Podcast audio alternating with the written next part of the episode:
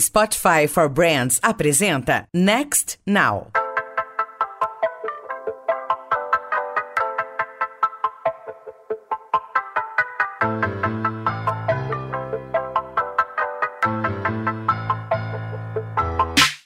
Olá, bem-vindos ao Next Now, o podcast do Meio e Mensagem que trata das transformações vividas pelo marketing e a comunicação sob viés da tecnologia.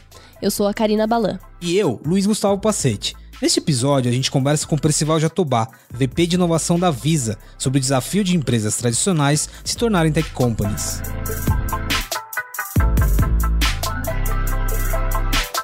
Então, olá, Percival, tudo bem? Tudo ótimo, prazer estar com vocês aqui.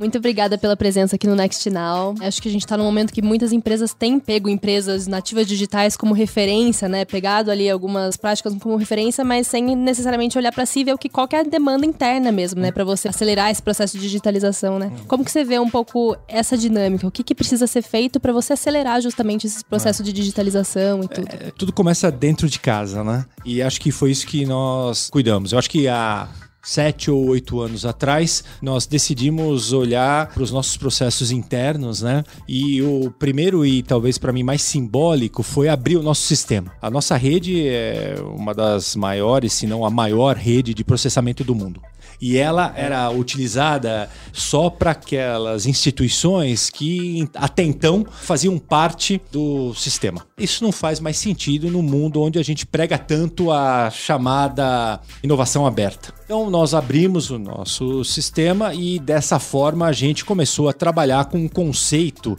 que desde aquela época né, já era muito conhecido através das chamadas APIs, que facilitam muito a integração sistêmica. Uma vez que a gente começou com esse processo de abertura através das APIs, a gente começou a perceber que a tecnologia ela é um meio e não um fim. Então a gente começou a desenhar uma estratégia que envolvia centros de inovação ao redor do mundo. E a gente começou a desenvolver a partir da nossa casa matriz, que fica em São Francisco. A partir de São Francisco, a gente começou a desenhar e começou a abrir centros de inovação. E aí é interessante perceber a importância do Brasil estrategicamente para a Visa. Um desses centros de inovação, o Innovation Studios, como a gente chama, fica a poucos quilômetros de onde a gente está falando aqui. E além desse aqui em São Paulo, a gente tem na Europa, a gente tem na Ásia. E qual que é o objetivo desse estúdios de inovação? Ou desses centros de inovação? É justamente pensar não só o futuro da indústria de pagamentos, mas como fazer com que experiências que estão sendo planejadas em algumas geografias distantes possam ser rapidamente aplicadas em outras geografias, sem que você tenha que se deslocar até lá. Não faz sentido você ter que ir na China necessariamente só para entender o que está acontecendo na China, né?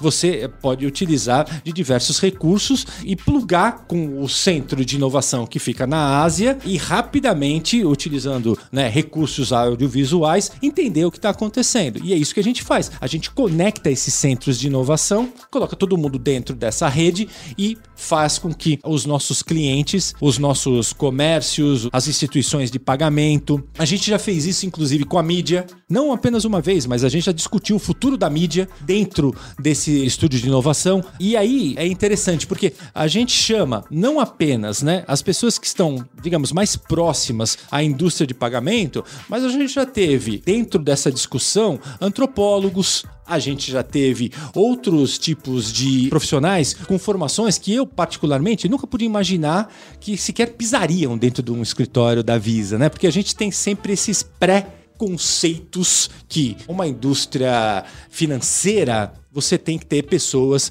com formação ou é, de economista, ou de contador, ou de administrador uma grandíssima bobagem, né? Eu falo isso para mim mesmo, né? Porque se a gente tá hoje vivendo uma época onde a gente tem que encontrar a chamada dor do consumidor, talvez ninguém melhor do que um antropólogo, do que um psicólogo, né? Do que, enfim, uma pessoa que trabalha com o ser humano e que conhece o ser humano melhor do que talvez um economista, deva participar dessas discussões. Essa, essa questão do humano é importante aqui, até porque você usou uma expressão que eu acho importante na discussão, que a tecnologia ela não é fim. E a gente gente confunde muitas vezes nesse afã de transformação digital e tal. As pessoas acham que é tudo sobre tecnologia, né? Esse exemplo do antropólogo, do humano, ele é muito interessante. Qual a importância de você entender que a tecnologia não é o fim e olhar para o humano, olhar para a cultura organizacional, para outros elementos que estão nesse processo? Total, é absoluta. E ela não se dá só quando você olha para dentro de talento e cultura organizacional. Durante projetos ou implementação de projetos, né,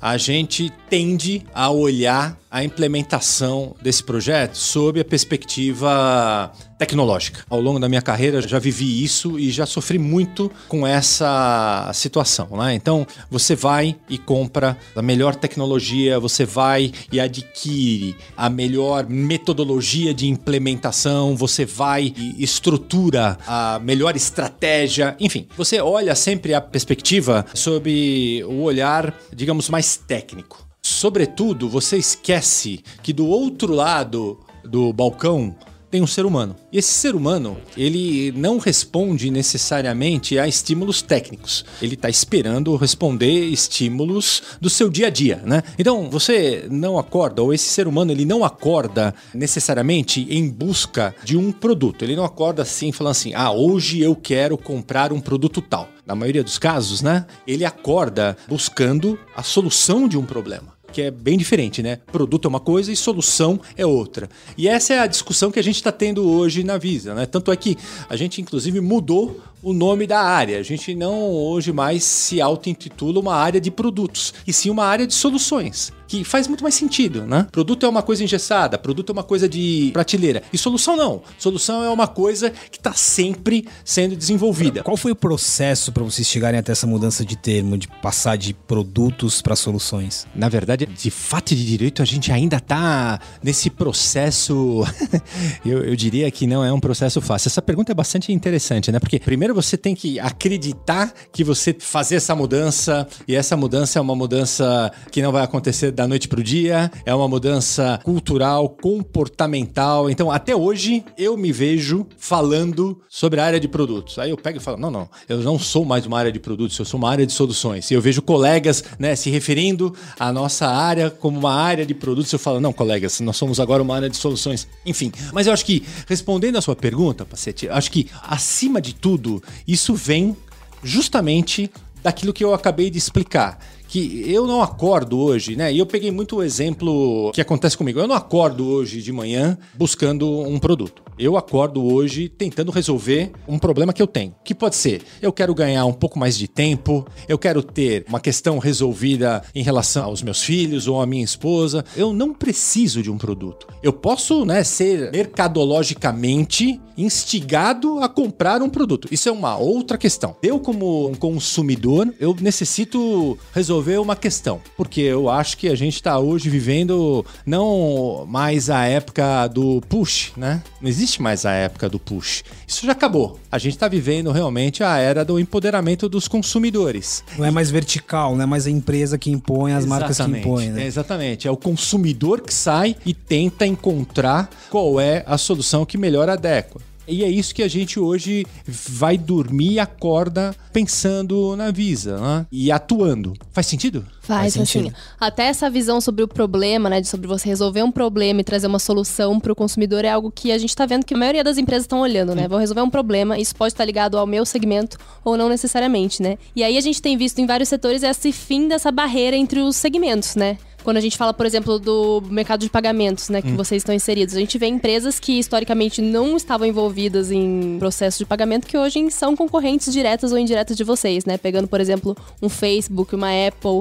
que trabalham, né, de forma indireta ou diretas tentando desenvolver soluções ou novas startups também de pagamento. Como que vocês veem esse ecossistema, né? O que, que pode ser um parceiro, o que, que pode ser um concorrente? Os dois podem ser a mesma coisa? Como que vocês lidam com essa questão? Eu acho que no final do dia, a Visa se coloca como um viabilizador. Por quê? Porque você sempre vai ter, de um lado, uma pessoa querendo vender algo, ou querendo comprar algo, e do outro lado, alguém também querendo comprar ou vender algo. Então, dado que isso é um fato, e isso acontece tanto no universo pessoa física como pessoa jurídica, O que a gente precisa agora discutir as outras camadas que vão se sobrepor. Então, essas grandes instituições que você citou, essas grandes companhias que você citou, são todas nossas parceiras, porque elas na verdade vão entrar em uma outra camada. Pode ser uma camada de front-end, pode ser uma camada de back-end. Elas compõem o ecossistema. E qual então é a participação da Visa? Né? Quando a gente desenvolve uma solução, não mais um produto, quando a gente desenvolve uma solução, a gente tem três grandes princípios que a gente não negocia. O primeiro deles é segurança, porque a gente está movendo dinheiro, né? A gente está mexendo com o dinheiro das pessoas, a gente está mexendo com uma coisa que é muito cara para as pessoas. O segundo é a experiência de uso, é o chamado UX. Então a gente também, obviamente, não negocia e tenta ser, digamos assim, o mais simplista possível, né? Porque a simplicidade talvez seja o nome do jogo. E dentro desse conceito que eu acabei de comentar minutos atrás, que a gente tem dos estúdios de inovação, a gente tem um grupo de designers, a gente tem um grupo de desenhistas, né? Se eu posso assim nomeá-los, que fica pensando dioturnamente como transformar a experiência. Também nunca podia imaginar que a gente ia ter esse grupo tão seleto e tão rico de profissionais trabalhando para tornar a jornada mais agradável. Então, falei do primeiro, falei do segundo, e o terceiro é a interoperabilidade. A interoperabilidade se dá no sentido de que eu estou aqui nesse bairro, né? Mas eu posso estar portando um cartão ou uma credencial, eu já vou explicar daqui a pouco que existe né, também uma mudança no nosso mercado, a gente não fala mais de cartão e sim de credencial. Eu posso estar portando uma credencial que foi emitida em Kuala Lumpur. A gente não tem mais fronteiras. E essa é uma outra coisa que é muito maior até do que a tal da multicanalidade, né? Então, esses três princípios a gente não abre mão quando a gente desenvolve uma solução. Tem N outras questões que a gente pode discutir também, mas esses nos parecem fundamentais para a gente desenvolver. E todas as outras questões que os parceiros podem aportar também são bem-vindas. Por isso que também o conceito de solução nos parece muito pertinente, porque cada um é bem-vindo a aportar o que melhor ele tem como o seu benefício principal. E dessa construção coletiva, você conseguirá com certeza entregar algo será muito melhor do que efetivamente se eu, né, sozinho, tivesse tentando fazer. Por que essa diferença entre credencial e cartão? Antigamente a gente tinha, né? E ainda tem, né? O cartão no seu formato crédito, débito e pré-pago. Isso vem já há mais de 60 anos. Né? O que a gente descobriu é que novas gerações ou novos formatos do cartão começaram a aparecer nos últimos anos. Né? Você tem o mobile, você tem a pulseira, você tem o anel. Daqui né? a pouco você vai ter a sua própria cara. Exatamente. Você, na verdade, a gente lançou até pouco tempo atrás com o Banco Neon a biometria facial. A gente lançou recentemente a plataforma automotiva que a gente conversou com vocês lá na CES, com a FCA. Enfim, você está vendo aqui acontecer o que a gente chama na Visa da desconstrução do plástico, né? Então, não adianta mais a gente chamar da indústria do plástico, porque ela não é mais a indústria do plástico a gente chama da indústria da credencial. Então, a indústria da credencial, o que, que é então? O número do cartão, a data de vencimento e do super secreto código que está no verso do cartão.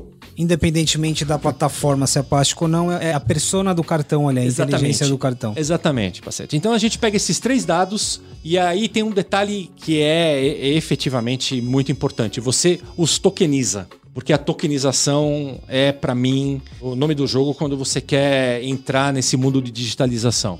Então você os tokeniza, porque aí, obviamente, você desvaloriza o valor que cada um desses elementos aporta na transação. E aí então você não fala mais sobre número de cartão e você começa a falar sobre credencial de pagamento. Eu acho que esse, esse É exemplo. falar, e ele né? resume bem o essa primeira parte do, do Next Now, porque a gente falou não é mais sobre produto, é sobre solução, não é mais sobre plataforma, é, sobre a identidade, não é mais sobre concorrente, né? Uhum. Eu acho que tem uma desplastificação aí do pagamento.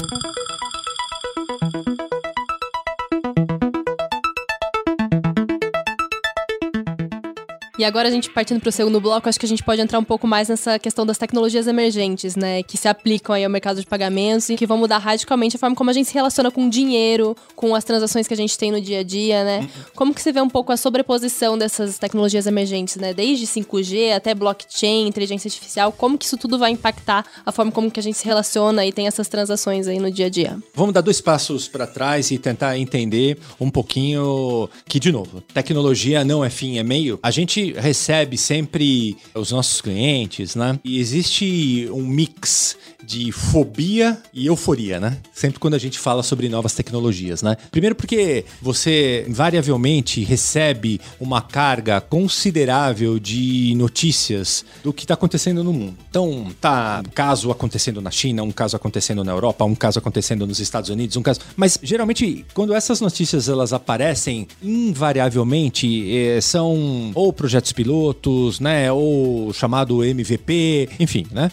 Mas de qualquer maneira, isso vem acontecendo e isso causa, de novo, esse mix que eu falei de euforia e fobia nas instituições. Né? Então, essas instituições ou essas pessoas vêm até nós e querem entender o que eh, nós eh, conseguimos ajudar. Então, você tem lá, de novo, tudo que a tecnologia permite. Mas será que essas novas tecnologias efetivamente podem ser aplicadas ou deveriam ser aplicadas, né? E mais do que isso, fazem sentido ser aplicadas no dia a dia? Elas realmente vão mudar o curso das coisas, né? Ou elas, na verdade, são um grande show-off tecnológico, né? E aí acho que a gente começa a entrar na matéria, né? Então, acho que a primeira coisa que a gente faz é sentar com é, esse cliente, né? Com essas pessoas e tentar entender a motivação, né? E as motivações motivações são as mais variadas, né? Tem sim a motivação do buzz na mídia, né? E, e ok. E tem sim a motivação de você tentar colocar uma solução que seja escalável. Então, vou dar um exemplo, né?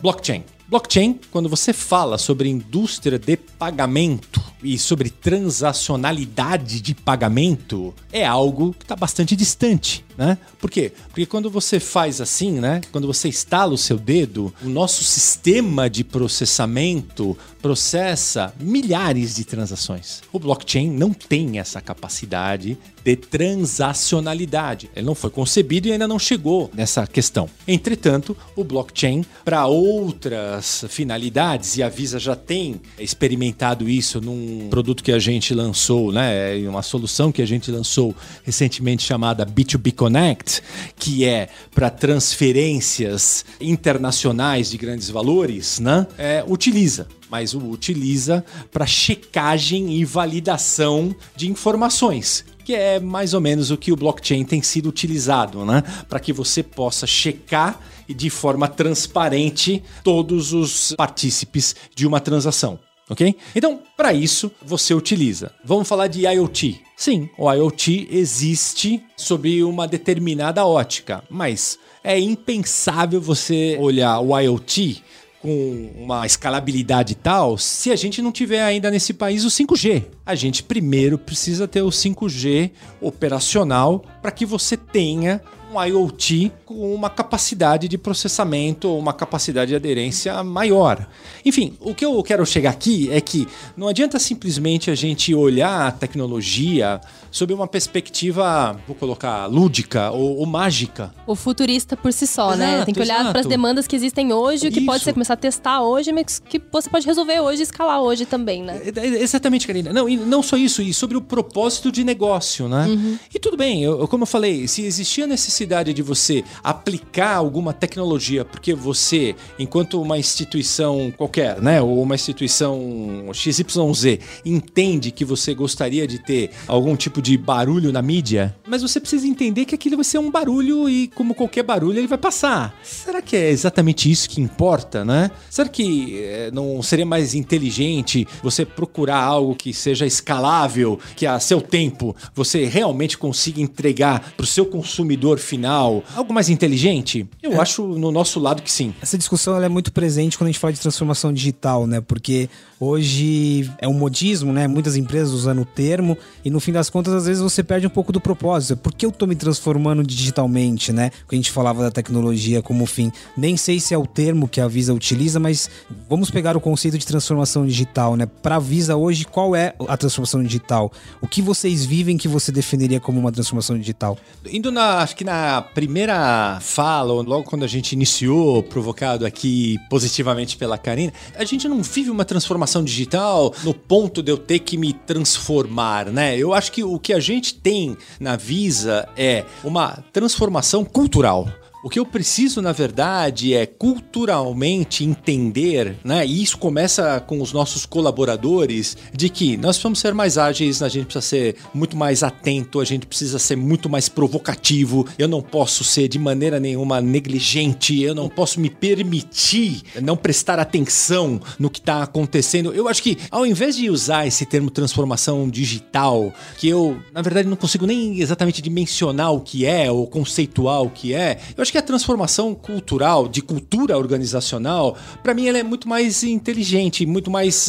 Porque a cultura da empresa é que está em transformação. A transformação digital, eu não consigo Como que ter as, domínio. As startups ajudaram nesse processo? Porque vocês têm uma particularidade na Visa, vocês trabalham desenvolvendo e acelerando, mas também Eu- eu muitos dos lá. clientes, Isso. né? Que troca que existe nessa. É, a gente tem um programa de aceleração que já vai para o quarto ano. E eu acho que ele foi fundamental para nós, tanto quanto ele tem sido fundamental para as startups. A gente não é uma aceleradora e também o nosso programa é equity free. Então o que, que eu faço? Eu aporto nas startups e nas fintechs tecnologia e expertise dos nossos executivos e técnicos, né? Eu levo as startups também lá para o Vale do Silício, eu levo as startups também pro meu headquarters em São Francisco. Eles têm lá toda uma mentoria local com os nossos executivos aqui do Brasil os nossos técnicos aqui do Brasil e lá também em São Francisco. Enfim,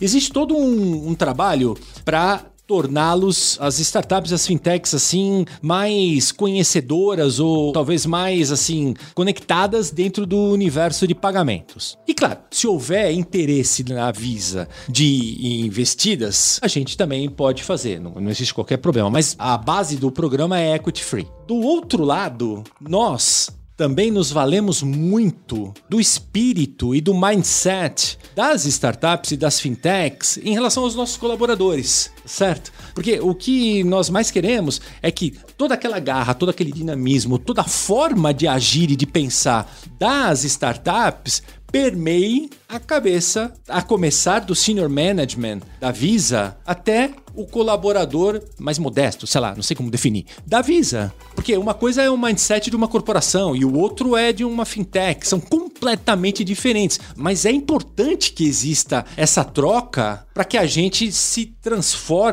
e haja e pense como se fosse o último contrato que nós tivéssemos nas nossas mãos. E o oposto? O que que uma fintech aprende com vocês? ela tem um verdadeiro arsenal de novas tecnologias, do que há de mais moderno dentro do universo de pagamentos, coisa que se talvez ela tivesse que conseguir fora do programa de aceleração, primeiro ela teria que pagar, coisa que não pagaria, e dificilmente ela teria profissionais tão bem capacitados como ela tem na Visa. Só mais um ponto. Do ponto de vista cultural, você acha que tem algum aprendizado? Culturalmente falando, não da estrutura que ela pode ter. O que uma grande empresa pode ensinar para uma startup?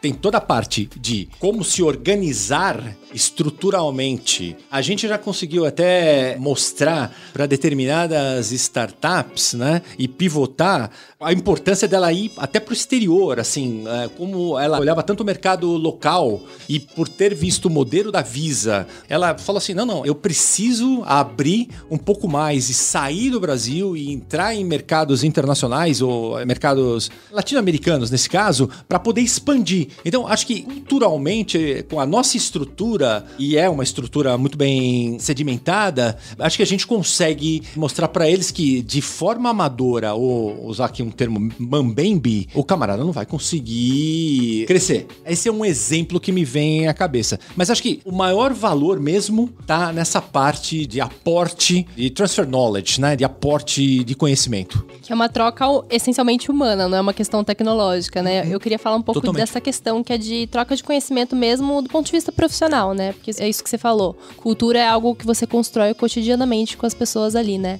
E pensando um pouco em discussões que a gente vê muito sobre o futuro do trabalho, sobre o perfil do profissional do futuro, que todo mundo diz que vai ter que ser super tecnológico e tal, talvez não seja necessariamente isso, né? Talvez seja uma mudança na forma de trabalhar, na forma de encarar os problemas, né? Como que você vê um pouco essa questão do futuro do trabalho? Quais que vão ser essas novas disciplinas e dinâmicas que um profissional vai precisar ter? É. Ou já precisa ter, né? Isso realmente é algo que acho que já hoje me acordo um pouco à noite, mas acho que vai acordar muito mais as futuras gerações. Indiscutivelmente, indiscutivelmente, hoje você entra numa reunião ou você entra numa discussão que não necessariamente era para ser tecnológica, ela vai aparecer. Ou seja, IT, mesmo que não na pauta original, ela em algum momento tende a aparecer. Com isso eu quero dizer o seguinte, que os profissionais de IT estão em alta, porque é impressionante como essa área de IT tem sobremaneira carregado as discussões. E de uma forma agora cada vez mais forte, principalmente por conta dessa economia das APIs e dos desenvolvedores. Então, o que eu vejo? As formações clássicas, elas não cessarão, mas eu acredito que cada vez mais a formação de técnicos e principalmente de desenvolvedores será absolutamente importante para o crescimento das empresas. Tanto que Hoje nós temos na Visa grupos de engenheiros e a gente cada vez mais explora essa oferta de grupos de engenharia ou de engenheiros para os nossos clientes, porque se existe um local que pode travar um projeto do nosso lado ou do lado dos nossos clientes, é a fila de TI. Você mencionou antropólogo, por exemplo, mas acho que tem várias outras funções aqui quando a gente está falando de cultura, pensar na solução, que vão além da técnica, né? Assim. Você consegue enxergar também esse espaço para os profissionais, a gente chama aqui de humanas, mas no dia a dia, no desafio de entender, ou seja, não é só sobre funções técnicas. Eu entendi o seu ponto, mas tem a questão do comportamento, a questão de cultura, o olhar para o comportamento humano. Não, claro, claro. Quando eu me referi à resposta à pergunta da Karina, é mais no sentido de qual será a predominância ou quão predominante serão, talvez assim, as tendências da profissão do futuro. Acho que olhando é longo prazista, técnico. Né? Você acha que uma Agora, pessoa de negócios vai precisar ter uma noção de tecnologia a- e de programação, por exemplo? Já- hoje já tem que ter. Hoje já tem que ter. Eu já tive que me reinventar e também já tive que olhar já e toda vez que eu posso eu chamo a turma para me reciclar um pouco com esse olhar, cada vez mais. Agora, ter esses profissionais como esses que eu citei, que você reforçou agora, do nosso lado, como um time eclético, né, nos chamados squads, né, que agora estão bastante em moda, né, é de fundamental importância. Mas assim, eu continuo achando que a parte de tecnologia avança. Agora, o olhar humano vai ser sempre o mais importante de tudo isso. Acho que são duas respostas para duas perguntas diferentes que eu dei aqui. E falando ainda de habilidades, Percival, eu queria saber um pouco como que você vê a demanda por habilidades socioemocionais, né? Além das habilidades técnicas, né? A gente tem falado muito de inteligência emocional. De inteligência emocional mesmo, que a gente vê uma geração muito ansiosa agora, a gente vê muitas questões relacionadas à saúde mental, por exemplo, né? E também outras questões mais relacionadas ali ao dia a dia da empresa mesmo, que é você lidar com os gestores, lidar com uma equipe, questões relacionadas à liderança. Como que você vê a necessidade aí das empresas prestarem atenção nisso também, além das habilidades técnicas? A gente tomou algumas atitudes que foram fundamentais. Primeiro, acho que a gente tem que entender que ninguém é obrigado a saber da noite pro dia tudo. As pessoas também não foram contratadas na Visa para serem mentoras. E por que, que eu tô citando a questão da mentoria? Porque dentro do nosso programa de aceleração, que eu já havia comentado, a gente conseguiu convidar mais de um terço dos nossos colaboradores a se tornarem mentores. Mas, de novo, isso não acontece da noite pro dia. E por uma razão muito simples. Primeiro, porque as pessoas às vezes não se sentem capazes, elas acham que aquilo que elas têm para oferecer ninguém vai ouvir, as pessoas podem não achar relevante. Enfim, existem uma série de temores quando você vai se expor na figura de um mentor. Não é fácil você ter o rótulo de mentor, né? Você acha que você precisa estar muito acima daquilo que você imagina estar. Para isso, a gente criou um programa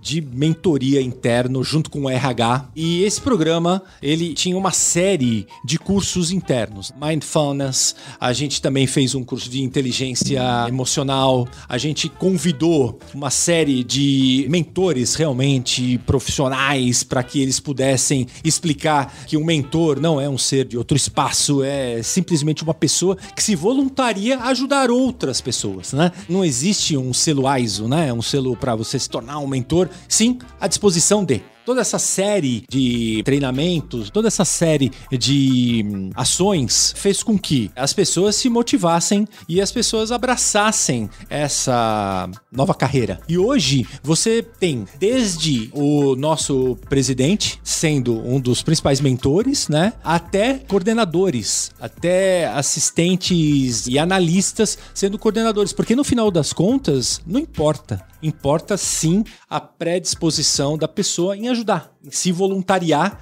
e querer. E do outro lado, as startups e as fintechs, elas curtem muito esse doar. Tanto é que é talvez um dos itens mais bem avaliados, né? A gente também tem mentores do mercado que participam, né, das mentorias, mas eu tendo a achar que eles preferem mais esse tipo de mentoria, porque realmente é um doar, é um voluntariado, é muito legal. Principal, nós começamos nossa conversa falando um pouco sobre inovação aberta. E naturalmente não é toda empresa que está preparada para trabalhar com inovação aberta, né? Tem muito desprendimento. Eu queria terminar nosso papo com isso, assim. Que tipo de desprendimento, que desapego que uma grande empresa precisa ter para trabalhar com inovação aberta? A questão da inovação aberta, de novo, não é design thinking, não é o, o tal do post-it, não é todo mundo numa mesa, é cultural e é de novo quase um state of mind, né? Assim, é você realmente abrir a sala de estar da sua casa e convidar outras empresas e outras instituições, e não necessariamente que tenham a mesma ideia ou a mesma forma de pensar que você, isso talvez seja o mais dolorido, a trocar uma ideia. E o mais importante é entender que muito provavelmente você não vai conseguir fazer negócio porque também tem essa história, né? Cadê o ROI? Cadê o business case? Cadê o dinheiro? Onde é que nós vamos ganhar dinheiro aqui? Talvez não ganhe, né? Mas faz sentido. E uma coisa que você engata e que der certo, aí sim, você se sente muito bem. Não tô falando que você vai trabalhar por diletantismo, mas esse é o espírito da coisa. No finalzinho do programa a gente pede umas dicas, umas sugestões de um TED, um livro, qualquer coisa que nos ajude a trafegar um pouco por esse mundo, né? Você tem algumas? Para quem quer entender sobre o mercado de cartões e sobre a construção do mercado de cartões, leia O Nascimento da Era Caórdica, que foi escrito por D. Rock. O D. Rock é o CEO emérito e o cara que construiu a Visa. É muito interessante, porque ele conta como ele, dentro do Bank of America, foi vencendo passo a passo todas as dificuldades e convenceu todos os maiores bancos do mundo a abrirem mão dos seus próprios programas de cartão de crédito que eram regionais para a ideia da Visa, que era um programa global. É emocionante. Fica essa dica. Né? Ótimo. Muito obrigado, viu, Percival, pela presença. Obrigada, Percival. Imagina, é um prazer conversar com vocês. E, bom, enfim, espero que tenha sido interessante. A gente falou um pouco sobre o papel humano na tecnologia também no Next Now 01, com o Luiz Médici, VP de Dados e Inteligência Artificial da Vivo. Vale a pena conferir e complementar as conversas. Continue acompanhando nosso conteúdo sobre inovação nas principais plataformas do Meio Mensagem e avise o pessoal que o Next Now está nos principais agregadores de podcast. Este podcast foi gravado e editado nos estúdios da Audio Edge. Este podcast foi editado pela Maremoto.